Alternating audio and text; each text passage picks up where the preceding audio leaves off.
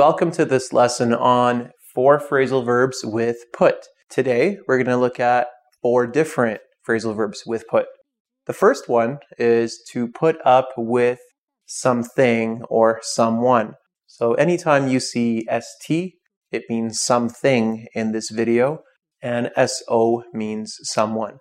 So to put up with something or someone.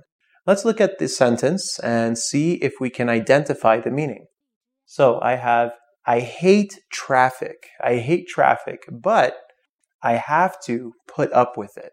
So imagine every day you go to work, you must take the metro or your car and you have to drive and you have to drive through the traffic. You hate the traffic, but you have to use it, right?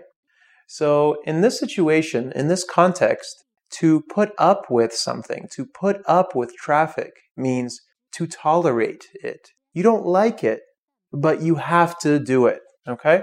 So this means to tolerate. Okay?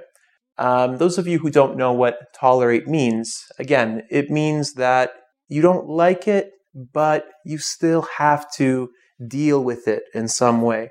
And again, you don't only have to put up with things, like I put up with traffic every day.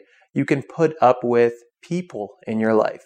So maybe at work um, or in your school, university, there are people you don't like, but you see them every day and you have to tolerate them. You have to put up with them. Okay?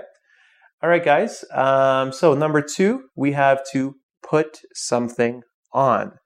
Uh, this is a separable phrasal verb. So, this means the something can actually go in the middle of the phrasal verb or at the end of the phrasal verb. So, the sentence is put on your jacket. It's also possible to say put your jacket on. Uh, based on the context of the sentence, I think it's easy to see that to put on means to, you know, cover yourself with clothing.